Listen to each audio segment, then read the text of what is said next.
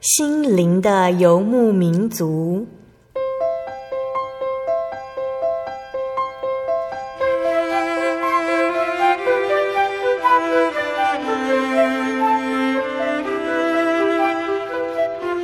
在这个谁都不管谁的后现代社会里，每个人的心灵都是游牧民族。成长的过程就是寻找的过程。每一颗漂泊的心灵，其实都在寻找生命的绿洲。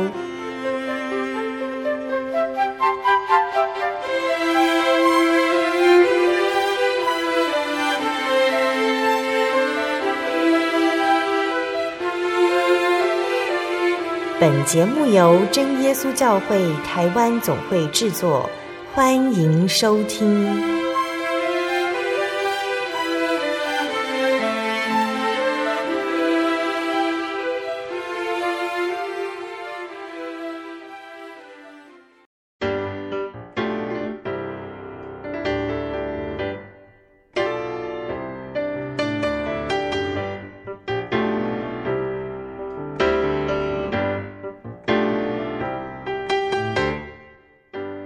Hello，所有在空中的听众朋友们，大家平安，欢迎收听心灵的游牧民族，我是贝贝，很高兴今天能够在空中和大家见面呢。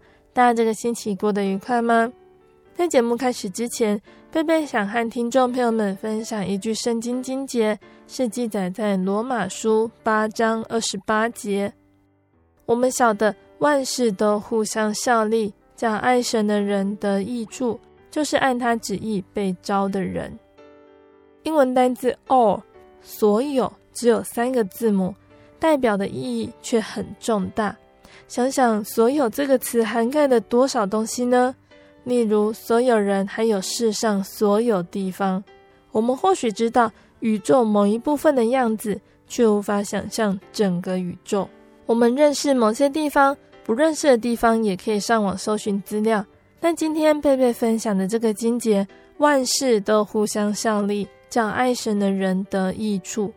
听起来不知道大家会不会觉得有点困惑哦？因为我们实在不晓得真神是怎么做的，能够让万事都互相效力。回想我们生命中曾经遭遇过的难题，我们相信神能够利用那些困难，让我们得到益处吗？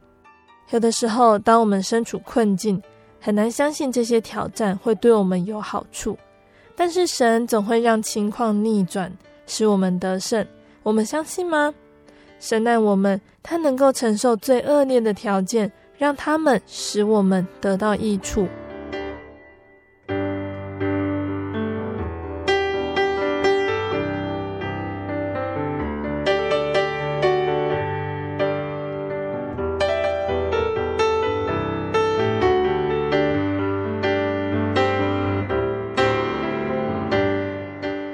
播出的节目是第一千零九十七集《小人物悲喜恩典的道路》。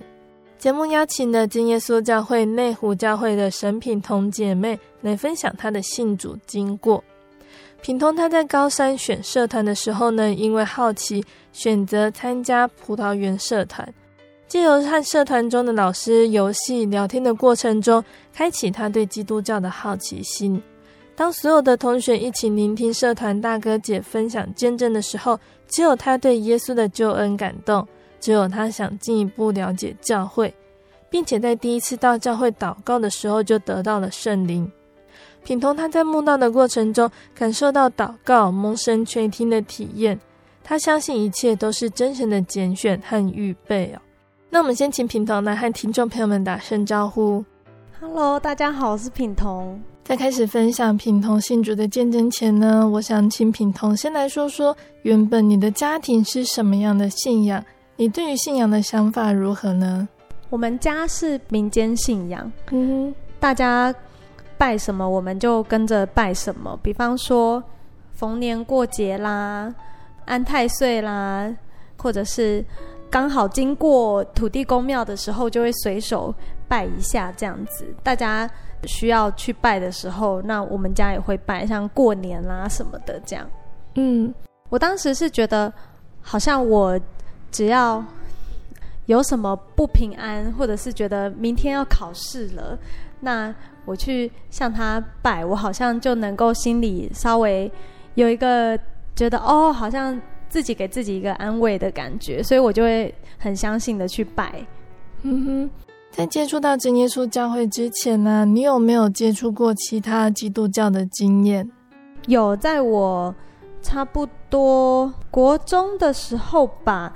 那个时候我在内湖教会附近的一间呃绘画补习班上课，然后那时候在上绘画补习班的时候，老师是一个基督徒，那他当时就跟我说，只要你祷告什么啊，神都会垂听哦，而且很神奇，祷告什么都会灵验哦什么的。然后我当时听了就觉得哦，好神奇哦，但是我却完全没有想要去接触。我听了第一个反应是觉得，哎，好像可以试试看，好像很神奇。可是我并不会想要深入的了解。嗯，那你是因为什么原因去接触到真耶稣教会呢？在我高三要选社团的时候，那当时我的同学他们就邀请我一起选。葡萄园社团，我就说哈，葡萄园社团是什么啊？可以吃葡萄吗？还是种葡萄啊？嗯、然后他们就说，他们也没有上过，只是听说那个可以吃吃喝喝，然后玩游戏，很轻松的一个社团。那很奇妙的是，通常啊，应该是要跟平常有玩在一起的朋友才会选同一个社团，或者是我们自己选自己有兴趣的社团。但是邀请我的同学并不是。平常会玩在一起的，我却跟他们一起参加这个社团，所以我就很相信这个是神的带领。嗯，那更奇妙的是，我跟他们选了这个社团以后，刚好那一届葡萄园社的人数过多，必须得抽签，邀请我一起加入葡萄园社团的朋友，他们都没有被抽中，只有我被抽中，所以我就很相信是神要我进入葡萄园社团的。嗯，你在葡萄园社团大概是上哪方面的课程？你和葡萄园的老师互动如何？当时跟老师都没有什么互动，嗯、上课也觉得很无聊，嗯、因为他们当时上课的内容，呃，跟信仰一点关系都没有。那我们也不晓得这个社团到底想要带给我们什么，就会觉得好像。嗯、呃，有时候想要带我们带动跳，又觉得已经是高中生了，很别扭。那有时候他们放的一些嗯、呃、人生的影片，又觉得那个影片不够刺刺激到共鸣点，又会觉得很无趣。嗯，所以一开始上课其实是觉得很无聊的。既然是这样子的上课情况哦，你又是怎么和老师去聊到信仰方面的问题？当时啊，那个葡萄园社的江建昌老师刚好是我们寒假一个礼拜辅导课的老师。其实再多巧合就不是巧合了，就是真的是。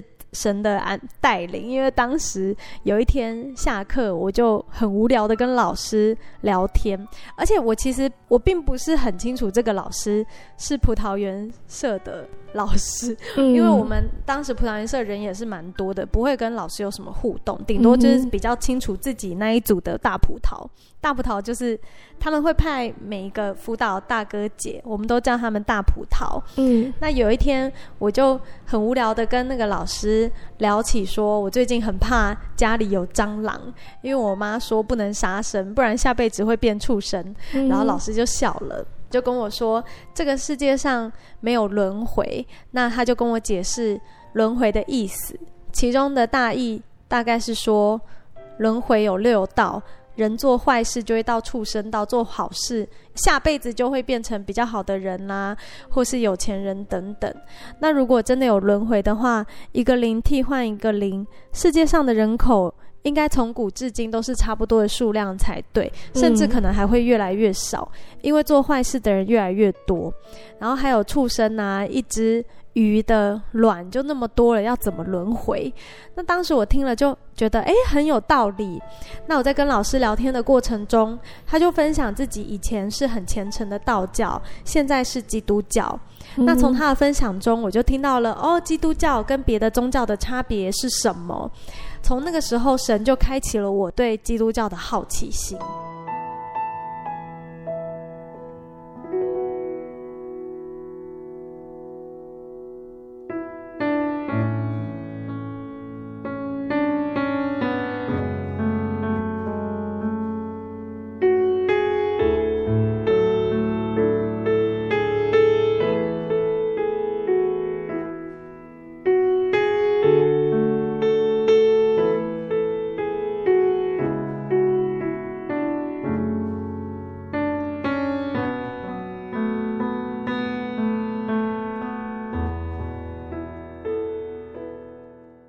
接近高三快要毕业的时候，葡萄园社团的一个学长带了大家玩一个游戏，就是大葡萄带大家玩一个游戏。这个游戏就是要各组猜，你在这世界上有了什么，就等于全部都拥有了。答对了那一组，就可以到大葡萄学长家吃免费的烧烤。嗯。那有的人呢就会猜家人，有的人猜财富，有的人猜健康，因为我们是分组玩这个游戏。嗯，最后公布解答是神。那我们这一组写了五题，全部都答错。嗯，那看到答案是神的，我就很好奇是为什么。然后学长就开始讲解原因，那个学长他就开始分享自己的见证，嗯，其中一小部分就是他的烧烤店两桶瓦斯桶气爆，哦，店里面的几百万就这样子几秒就全没有了，地板也全部裂开，嗯，但因为神的保守，客人完全毫发无伤，嗯，他老婆的衣袖都已经烧光了，但是。却一点皮肉伤都没有，所以很神奇。结果学长他就邀请每一组都可以到他的店里免费吃烧烤。那他的烧烤店有把其中一块裂开的地板留下来，为的就是给大家看这个大见证。嗯，那我当时心里想说：哦，世界上竟然有这么神奇的事情！于是下课我就立刻跑去问那个大葡萄学长，我就非常的好奇，我问了非常多关于基督教信仰的问题，他就跟我分享了很多。其中让我印象很深刻又很感动的是，当时他跟我说，真正的神应该是爱你的，真正的神也不需要吃水果、吃食物，也不用利益的交换。真正的神，只要你用一颗真诚的心，用心灵和诚实去拜他，不用特地去庙里，你随时随地举起双手祷告，他都会垂听。因为真正的神是无所不在的。嗯，那他当时还跟我说，神为我们钉十字架啊，这些等等，我听了。非常的感动，因为这些原本对我来说只是神话故事。嗯，那我听他说完，我才知道原来这些都不是神话，原来世界上有这么如此美好的神，我现在才知道。于是我就很兴高采烈，蹦蹦跳跳的跑回教室，跟我的好朋友们分享这个感动。嗯，但是他们听了都没有什么反应，只有我听了会有这么大的感动，完全是感谢神。开我的心眼，才让我听得懂、看得见。嗯，那其实，因为我以前也是很虔诚，会去庙里面拜拜，但是却因为一个基督教的见证，就相信基督了。嗯哼，其实也很感谢神哦，神开启了你的心，借由大葡萄的分享，开启你对于信仰的好奇心。那后来他们也教你怎么祷告。对，我们那个时候。呃，到了吃烧烤的日子，我就看见那个地板裂痕的大见证，觉得很震撼。嗯，这么大的裂缝，人却可以毫发无伤，真的是奇迹。那大葡萄弟兄姐妹就跟我们分享他们许多的见证，他们跟我一样，是从民间信仰拜拜到神的拣选而受洗，嗯，那那一天吃烧烤，我就问了非常多宗教的问题。大葡萄他们给我非常丰富的解答，但是在场一起听的朋友反应完全跟我不一样。有些答案他们没有办法认同，就只有我全部相信，也很认同。完全要感谢神的拣选，才让我听得懂、看得见。接着我就问大葡萄说：“诶，教会在干嘛啊？我好想去看看哦。”于是大葡萄他们就教我怎么祷告，就说回家可以先祷告看看哦。当时还没有告诉我灵言祷告的事情，他们先教我怎么悟性祷告。嗯、悟性祷告就是奉主耶稣圣名祷告，然后开始跟神祷告你想要说的事情。嗯、说完就阿门。他们也给了我一张祷告小卡，他们跟我说遇到任何事情你都可以祷告，还有神非常喜欢我们跟他说话，所以祷告要说什么都可以。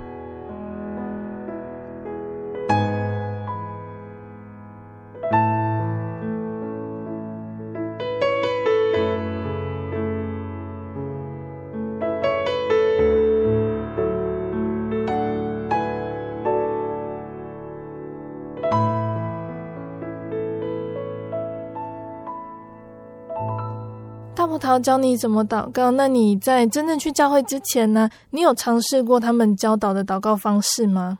嗯，对，有。那个时候，因为我还没有去教会，然后有一天雨下的非常大，我心情很差，也没有雨伞，不知道该怎么办。嗯，于是我就开始悟性祷告，奇妙的事情就发生了。我一祷告完，就有人送我雨伞。还跟我说没关系，不用还了。我就很开心的跑回家，更期待礼拜六要去教会是长什么样子。那你第一次到教会是到内湖教会，那你对于教会的第一个印象是什么呢？因为像是教会里的祷告方式就很不一样。对，我觉得我们我们教会的祷告确实跟呃别人不太一样，所以就是每当我要带慕道朋友去我们教会的时候。我就会用我自己的见证分享给他们听，因为当时就是那一天我们要去教会的那一天，然后大葡萄姐妹带我去，在路上的时候，大葡萄他就跟我讲圣灵的事情，我就说哈，圣灵是什么啊？得到圣灵会怎么样？得到圣灵好吗？然后大葡萄就跟我分享说。圣灵是进天国的凭据，就好像身份证一样。然后得到圣灵的时候，当下你会口齿不清，你想要念哈利路亚赞美主耶稣，你想念清楚都会念不清楚。嗯、我就说，哈，那我是学校的司仪耶，我口齿很清晰，那我一定不会得到圣灵。嗯哼，那大葡萄就笑一笑，开始拿圣经跟我解释，也告诉我说，哦，你待会到教会祷告的时候。大家用圣灵、用灵言祷告。那你在祷告的途中，如果有问题或者是害怕，都可以叫我，没关系。因为祷告的时候，意识是很清楚的，要停，随时都可以停。嗯，我就想说，哦，好，那。我们这一路上聊天聊一聊啊，然后就到了内湖教会了。一到内湖教会，想不到教会离我家非常的近，走路五到十分钟的距离就到了。嗯，以前我在内湖教会附近补习，可是我却从来没有注意到这边有一间教会。嗯。我很感谢神，因为原来神他在我还没有出生的时候就拣选我了。嗯。那在聚会的时候。台上的传道让我觉得有一种很放松、很亲切的感觉，我就很放松的在台下听道理。虽然当时我很多内容都听不懂，嗯，那第一次两点的祷告是在自己的位置上祷告，祷告完的时候，我就跟大葡萄姐妹说：“我刚刚口齿不清诶。”然后她就说：“真的啊？那我们等一下到前面去祷告看看。”嗯。那到了聚会结束，要到前面按手祷告的时候，我就真的确定自己口齿不清，我想要念哈利路亚赞美主耶稣都念不清楚。嗯、我还张开眼睛确认看一下，诶，我的意识很清楚啊，但是我想念哈利路亚赞美主耶稣，怎么念都念不清楚。那种感觉就好像是一股力量在跟我拉扯着。那当我放任那一股力量走的时候，我就开始弹舌了。嗯，那我以前学电视上的西班牙人弹舌，怎么学都学不起来，所以我就很确定自己会弹舌不是我自己的力量。原来我得到圣灵了。嗯，那祷告结束，传道就很喜乐的公布我得到了圣灵，就叫我把名字写在黑板上。那我神品同这三个字写在。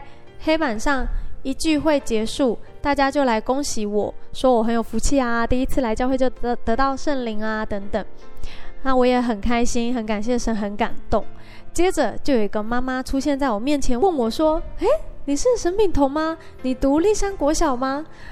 那这一位，结果躲在妈妈身后的女孩就出现跟我说：“嗨，你还记得我吗？”我就说：“哦，我记得。”这是我在国小的时候莫名其妙认识的女孩。原来神早就帮我安排好了，他们很有爱心的留了联络方式给我，我也给他们联络方式。他们跟我说我要去教会都可以打电话跟他们说。嗯，那还好，主耶稣安排了一个我认识的人给我，让我去教会都不会感到陌生。并且他还会教我翻圣经，教我圣经的道理，陪我坐在一起。于是之后我就开始每个礼拜六都去教会。嗯哼，以前过去对于神的体会，以前还没有认识这份信仰的时候，我对于神的体验是很遥远的。我觉得神对我来说是很遥远的事情，我有需要我才要找他，但是。当我认识了这个神的时候，我的体验是好亲切、好有爱。我觉得我是被爱包围的。嗯，之后我只要祷告，神就会立刻回应我，赐给我很多恩典，时常给我很多爱跟感动。那因为我透过祷告，透过去教会，我是真的亲身体验到神的作为跟大能。当时。第一次接触到这个信仰，我连早上起床都会觉得哇，这是神所赐的阳光，然后我就会很开心。我当时也没有谈过恋爱，可是当时这个感觉就很像是谈恋爱，很甜蜜的感觉。这是我觉得跟在我还没认识基督教之前，跟别的信仰一个非常大的差别。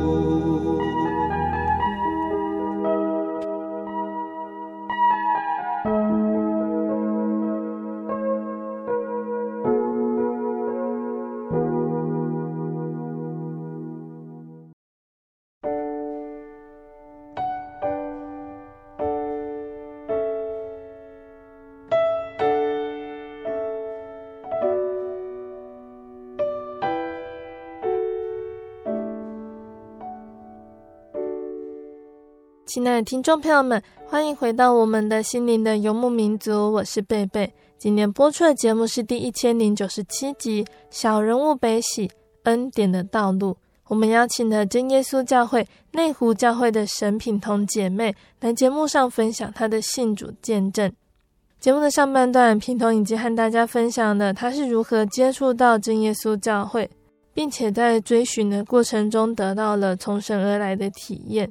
那在这条信仰的路上，品彤还有哪些信仰的体验呢？下半段我们就继续请品彤来和大家分享。欢迎听众朋友们继续收听节目哦。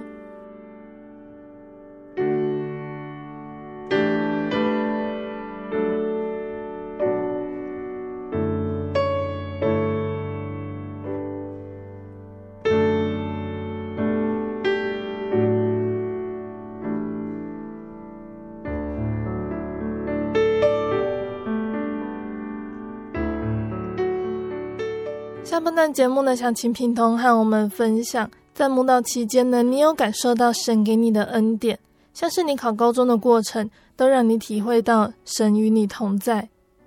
对，我当时，我当时才刚接触真耶稣教会，被神的爱跟恩典充满，很感动，所以我就很想要回馈神，荣耀神。嗯。所以那个时候我在学校念书，我变了，我变得很认真。那当时已经快考大学了，其实也来不及临时做准备了。所以原本以我的程度是没有办法考上大学的，连高中的班导老师都认为啊，我一定考不上啊！以我以我的成绩最烂的那个四季二专都有困难啊。嗯。那在那个时候，老师说我考不上学校，我就很无助，打电话问大葡萄姐妹应该怎么办。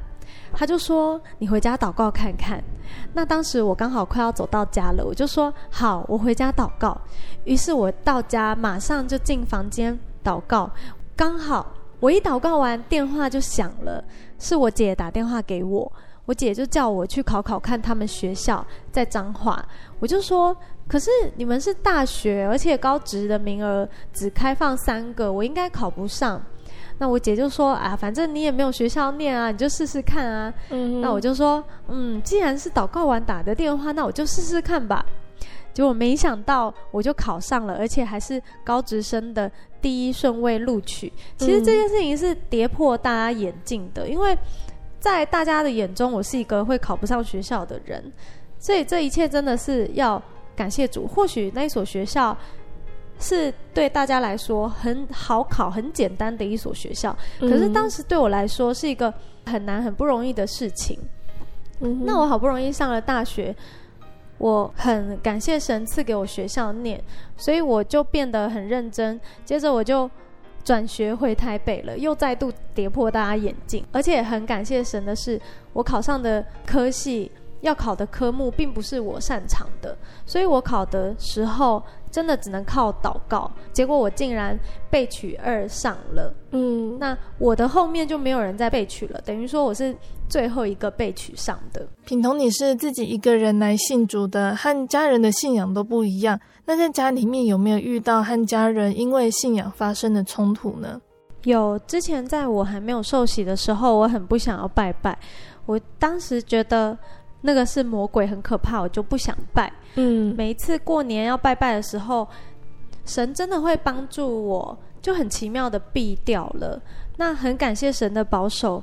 因为我很坚持这一份信仰的关系，所以每次要拜拜，我就会很坚持说我不拜就是不拜。嗯，那还记得有一次我家人他们要我拜拜，我就说我不想拜，那我也不想吃饭，因为饭都是拜过的食物。嗯，但是我家人就很坚持，硬是要我拜，于是当时就。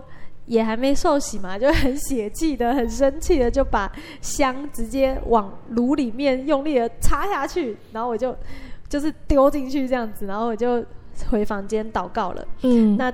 我才刚祷告完，我爸就敲我房间的门说：“哎，另外帮你煮了一份没有拜过的给我吃。嗯”然后我就很感动。那之后过年就很感谢主，因为每一次过年都会很奇妙的避掉，家人也会另外煮一份给我吃。像是有一次亲戚要我拜啊，我就很尴尬的样子，因为也不熟，也不好意思拒绝，嗯，就不敢违背不熟的长辈，还想说啊怎么办啊？怎么婉转的拒绝？嗯，那那个时候我姐就。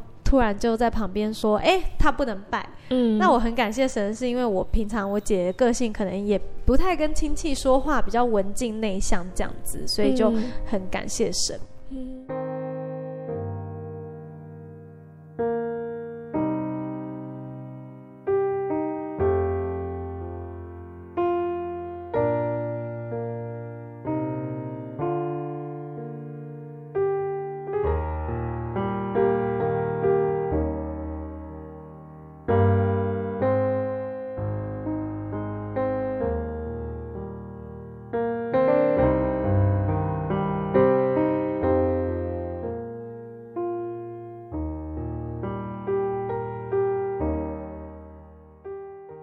你大概慕道了多久就决定要受洗？你是怎么和家人沟通的？哦，在我第一次想要受洗的时候，是信主五个月刚好遇到灵恩会，嗯，我爸就说，只要有那两条诫命，就是不可能让你受洗。就那两条诫命，就是关于拜拜的，一个是拜拜，一个是那个不能吃拜的食物。嗯，那第二次我说要洗礼的时候，我爸爸就态度比较软化了，他说，嗯，有点不能接受这两条诫命。那第三次说要受洗的时候，爸爸就没有讲话。在第四次说要受洗的时候，我爸就说：“你那么早就要确定了吗？等你长大一点再说。”嗯，那我跟教会的好姐妹聊过，她觉得这样要拖到什么时候？都已经快要二十岁了，二十岁可以自己决定受洗。那我就很怕说，我自己决定要受洗，不是违反孝顺这一条诫命了吗？于是这一位姐妹就告诉我说：“虽然圣经说要孝顺，不过我们最大的诫命是不可以爱人过于爱神，所以爱人过于爱神也是不对的。受洗归入神是爱神的举动啊。”嗯，接着我就决定二十岁要受洗，但因为我还是很不安，我就问别的姐妹说。啊，我怕我受洗会不会闹家庭革命之类的？那他就回答我说：“你要对神有信心，不要怕，神一定会帮你开路的。”嗯，那在我快要受洗的那一季，我每一次的代祷事项都是在讲洗礼，所以大家会帮我一起祷告。那到了林恩布道会要交报名表的时候，我就想说不敢跟我家人讲，因为一直被拒绝，我就很怕又被拒绝，迟迟的不敢。跨出那一步，我想说，那我用写信的好了。可是写信也不敢，就一直拖拖拖，拖到都已经要受洗的前一个礼拜。嗯。那因为那个礼拜六在教会练诗，练到晚上十点多才到家。我爸他就很生气的跟我说：“你感冒还那么晚回家，你到底有没有在读书？不准再去教会了。”然后我就不讲话，心里有点害怕。嗯，当时心想，这样为主受苦是有福的。我就走进房间，把房门锁起来。我爸就在门外骂我说：“你感冒成这个样子还去教会？下礼拜不可以去了。你明天要干嘛？”当时我就说：“我明天要去教会福音茶会、灵恩布道会，下礼拜要受洗。”然后他就说：“你长大了嘛，翅膀硬了，什么都自己决定了。”然后就默默的离开了。然后当时就一直想说，为主受苦是有福的。直到早上起床，我就看到爸爸的信，信里面的内容说：“品彤，爸爸是担心你感冒拖得太久，才希望你早点回家，早点就寝。你已成年，爸爸尊重你的决定，祝福你。晚上有空一起吃个饭吗？”那我当时就很感动。当我得知好像可以受洗的时候，我很不敢相信这一切都是真的，嗯，就觉得很不可思议。我就打电话给教会的姐妹确认这不是一场梦。那挂完电话，我才相信这一切都是真的。于是我就喜极而泣了。嗯，正好电脑在我喜极而泣的时候播放了。祷告这一首诗歌，就是再多的巧合就不是巧合了，真的是神他给我的恩典，就刚好在我很感动的时候就播放了祷告这一首诗歌，我就非常的感动，因为我以前是从来不会喜极而泣的，因为对我来说喜极而泣就只是电影会出现的情节，当男主角求婚的时候，女主角就会哦高兴到喜极而泣掉眼泪，我从来没有这种感受，因为。我觉得就是没有一个爱会让我有这种喜极而泣的感受，所以在我信主以后，神他的爱真的是会大到让我们感动到喜极而泣的。嗯，那受洗那一天是秋季，所以水很冰。嗯。我平常是连去游泳池都会冷到嘴唇发紫那种，对冰水很敏感，所以我要下水的时候，我会觉得啊。怎么办？会很冷这样子，结果没想到我下水的时候觉得好舒服，一点都不觉得冰，就连在水里面协助的弟兄都会说：“哦，水好冰哦什么的。”可是我却一点都没有感觉水很冰，这个很奇妙。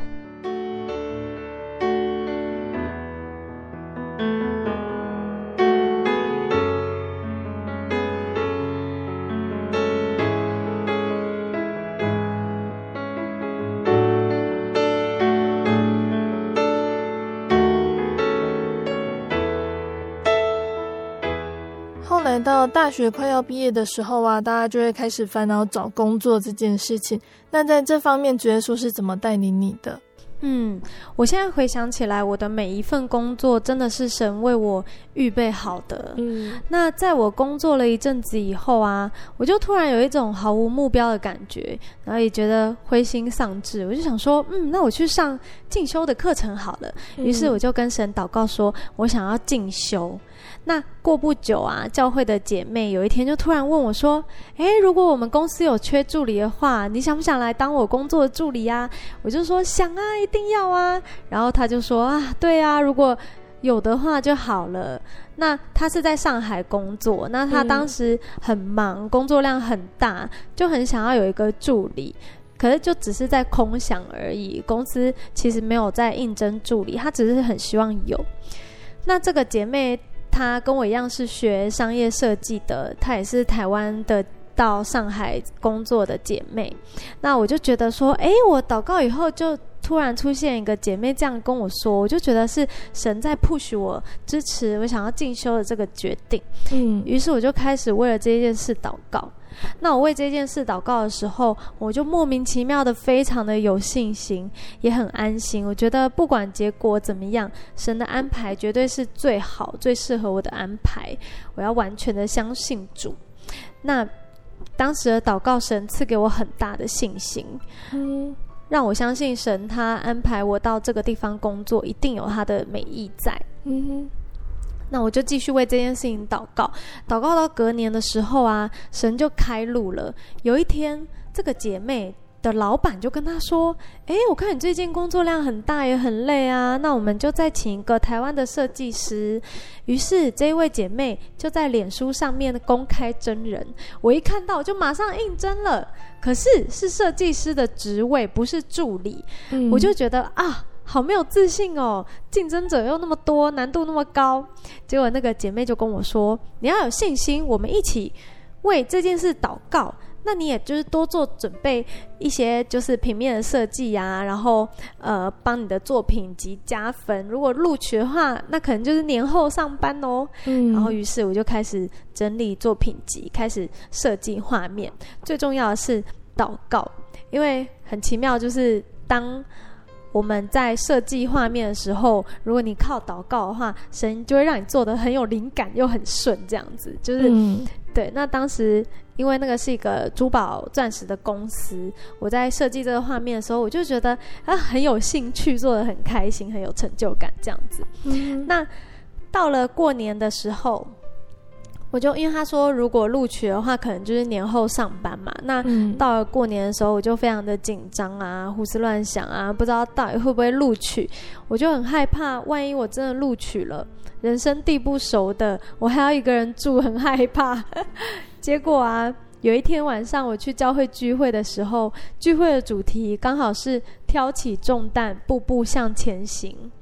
台上讲道理的弟兄，就刚好在说他去大陆的事情，嗯、也刚好在说遇到重担，其实是神为了要使我们有一天能够展翅飞翔，步步向前行。我听了很感动，好像神在暗示我录取了，鼓励我不要怕，就是往前走就对了。嗯，那当时聚会让我最印象深刻的就是约书亚记一章九节。我岂没有吩咐你吗？你当刚强壮胆，不要惧怕，也不要惊慌，因为你无论往哪里去，耶和华你的神必与你同在。那我当时听到完全傻住了，很感动。嗯，就是知道说神他在鼓励我不要怕，然后明白我的软弱。嗯哼，就是在鼓励我说，不论你往哪里去，神都必与你同在。这样子。嗯，那当时聚会完。唱赞美诗一百八十一首，我必前进。哇，歌词完全就符合我当时的心境，就是有什么拦阻都一定要前前进的那种感觉。嗯，那在聚会结束以后，神的话大大给我信心，于是隔天我就接到录取通知了。嗯，但是很赶的一个礼拜就要过去，我什么都还没有准备，还没有提离职，嗯，也还没有跟家人朋友讲。但是接下来就发生一连串神已经为我预备好的事情，就是在我接获录取通知的当下，我刚好在跟教会的好朋友们聚餐，嗯、那刚好全部都是同一届的。我们同一届平常要到齐根本不太可能，但是非常难得，我们那一天大家都到齐，正好可以让我跟他们道别。嗯，那、啊、还好，神他准备了那一天的聚餐，要不然以后要见面就机会会比较少。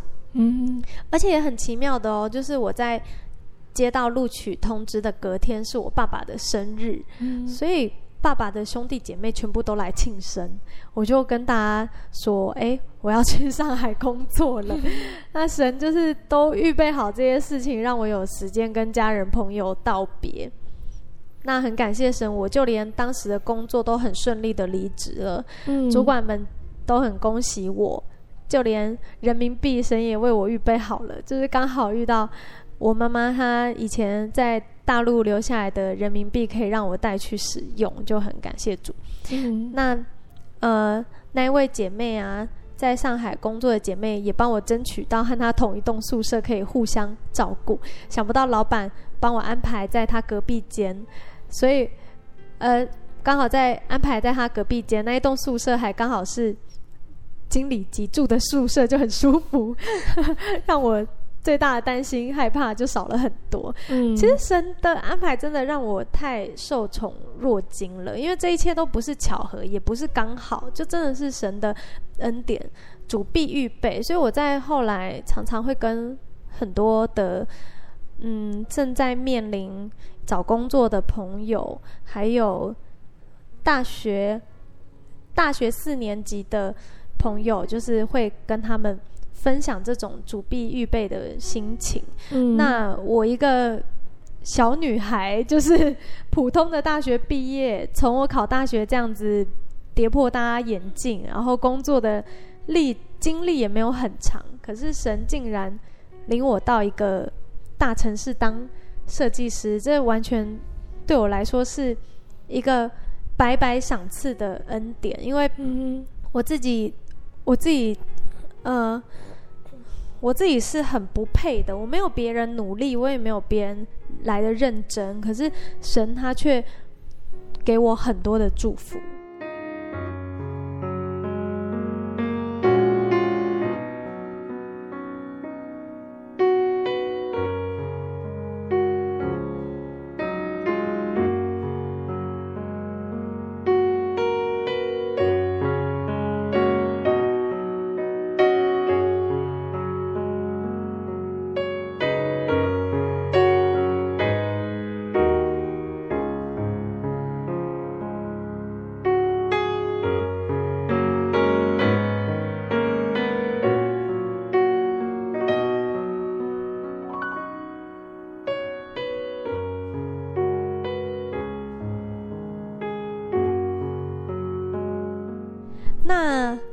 这个信仰的路程中啊，其实，在刚接触这一份信仰的时候，我是一个吃奶的婴孩。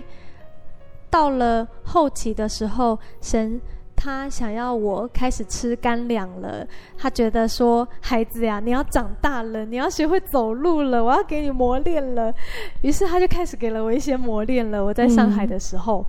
那当时在上海哦，因为一个人的关系，所以很多事情是只能单独的去面对它，嗯，是没有办法像台湾一样，可以有这么多的晚间聚会啦，然后一直看到弟兄姐妹，可以一直跟他讲你的烦恼啊，然后你可以一直找你的同龄诉苦啊，找你的朋友吃饭。可是，在上海，你真的是独自要。面对所有的困难跟问题，那当时在我遇到这些困难的时候，我就觉得说，我有祷告啊，但是就是 还是这样啊，然后所以我就逃避了。嗯，但是我现在想一想，其实我当时的祷告是一个表面功夫，我没有花更长的时间去祷告跟忍耐，跟安静下来的等。等待神的救恩，我都没有，我就这样子逃避了，嗯、所以我就回到了台湾，我就回到了台湾开始找工作。那我觉得在台湾的这段时间，神的磨练真的让我成长很多，不断、嗯、不不但是磨呃，比方说，他磨练我的脾气，磨练我的骄傲。我是到后来我才发现，哦，原来我在上海工作的时候，我变得骄傲了。嗯。我可能已经忘记这一切都是，我可能已经忘记神他是给你的是白白得来的恩典。我可能已经忘记说。哦，原来我变得这么会做设计，或者是原来我变得我可以有这一份这么好的工作，其实是神给的恩典。嗯。但是当时可能没有发现自己有变骄傲，嗯。是到回来之后，我看到了很多自己的不足，然后也看到了很多我该改变的地方。我觉得发现问题是一件很美好的事情，因为当你发现问题，更认识自己的时候。你就知道要怎么去改变，也知道也会借由这些事情更认识神。嗯，所以后来就让我就是学着要怎么样去更顺服，怎么样去更谦卑。嗯，我发现在我上海得到了这一些神给我的能力以后，我不靠着祷告胜过自己无法忍耐的事情，反而选择的是。逃避，原来我没有好好的珍惜神所赐给我的一切。嗯，我回想到我自从信主以来，我没有比别人努力，但是神还是赐给我。别人是靠着持之以恒的努力，但我一直靠的都是神的恩赐，自己却因为这样的能力，忘记神在我身上做了多少不可能的事情。那神，他。是应当称颂的神，在神面前，我们要安静，要谦卑，要知道自己本来什么都不是，所有的能力、智慧本来就是神给予的，才会有现在的我。嗯，感谢主哦，品彤和我们大家分享了他这一路的信主经过还有历程。最后，想请品彤对在收音机旁的听众朋友们说说鼓励的话。经历了这一些磨练，我发现我也有改变，嗯、我也变得比过去工作的这几年花更多的时间祷告、聚会、灵修。在我刚毕业的时候，我其实还蛮多时间是忙于呃工作的关系，所以晚间聚会我可能只能去一次，嗯、或者是呃就是都有去安息日这样子。嗯、但是我发现，因为这些磨练的关系，我反而花更多的时间在祷告、灵修。跟聚会上，所以其实，在我们遇到这一些患难，要想一想，其实神他从来没有放弃过我们，从来没有离开过我们。在生命记三十一章第八节，耶和华必在你面前行，他必与你同在，也必不撇下你，也不丢弃你。不要惧怕，也不要惊惶。神他从来就没有放弃过我们，所以我们自己也要。追求跟坚定我们的信心，嗯，所以现在回想起来，其实一切神他都会帮我们预备好，嗯，我觉得也会因为这一些患难建立起我们的信心。这一路上啊，很多恩典对我来说都是不可能得到的，但是神却意外的赐给我。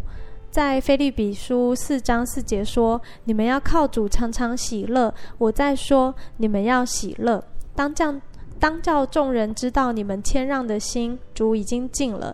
应当一无挂虑，只要凡事借着祷告、祈求和感谢，将你们所要的告诉神。神所赐出人意外的平安，必在基督耶稣里保守你们的心怀意念。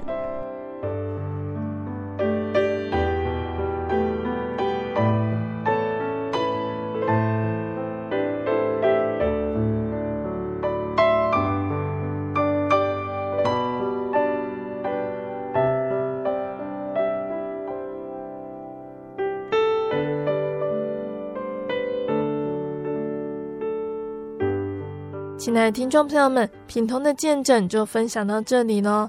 从品彤的见证中，我们可以知道，当我们认识真神耶稣之后，生命就已经找到了方向，也找到生命的意义。品彤的见证中提到了，他会认识耶稣是借由葡萄园社团的老师带领。那葡萄园社团是怎么成立的呢？贝贝在这里简单的介绍哦。葡萄园呢，是一群真耶稣教会的大专青年，他们关怀青少年在就学期间面对升学的压力、人际关系、情绪困扰等等的问题。于是每个星期呢，义务费时费力，利用社团活动的时间，用活泼互动的节目协助学校的老师和学生。于是成立了葡萄园青少年发展中心。后来因为社会的发展，青少年饱受霸凌、忧郁、自杀之苦。葡萄园响应教育部生命教育还有友善校园的政策，邀请了专家老师研究出深入浅出、发人省思的教案呢。用多媒体与课堂运用，也利用假期举办各类生命体验营队，引导青少年从生活中的困境学习找到生命的出口，也促使志工在服务中自我成长哦。那之后呢，葡萄园确立了生命教育、校园社团、原住民与社区之关怀四大重点，正式向内政部申请成立了全国性公益社团，也就是社团法人台湾葡萄园社团关怀协会。开始和社政机关、公益还有教育单位协同合作，期望结合各界求真、行善、谈美的社会资源，为社会在生命关怀与灵性提升的服饰上一同前行。最后，贝贝要来和听众朋友们分享品彤要点播的诗歌，这首诗歌是赞美诗的三百九十四首，感谢神。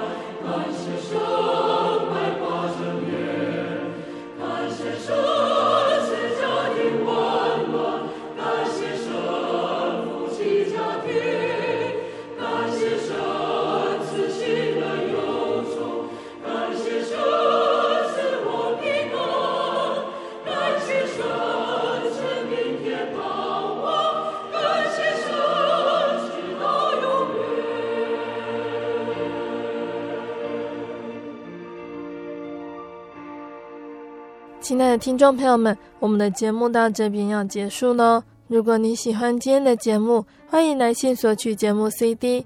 如果你想要更了解真耶稣教会和圣经道理，欢迎来信索取圣经函授课程。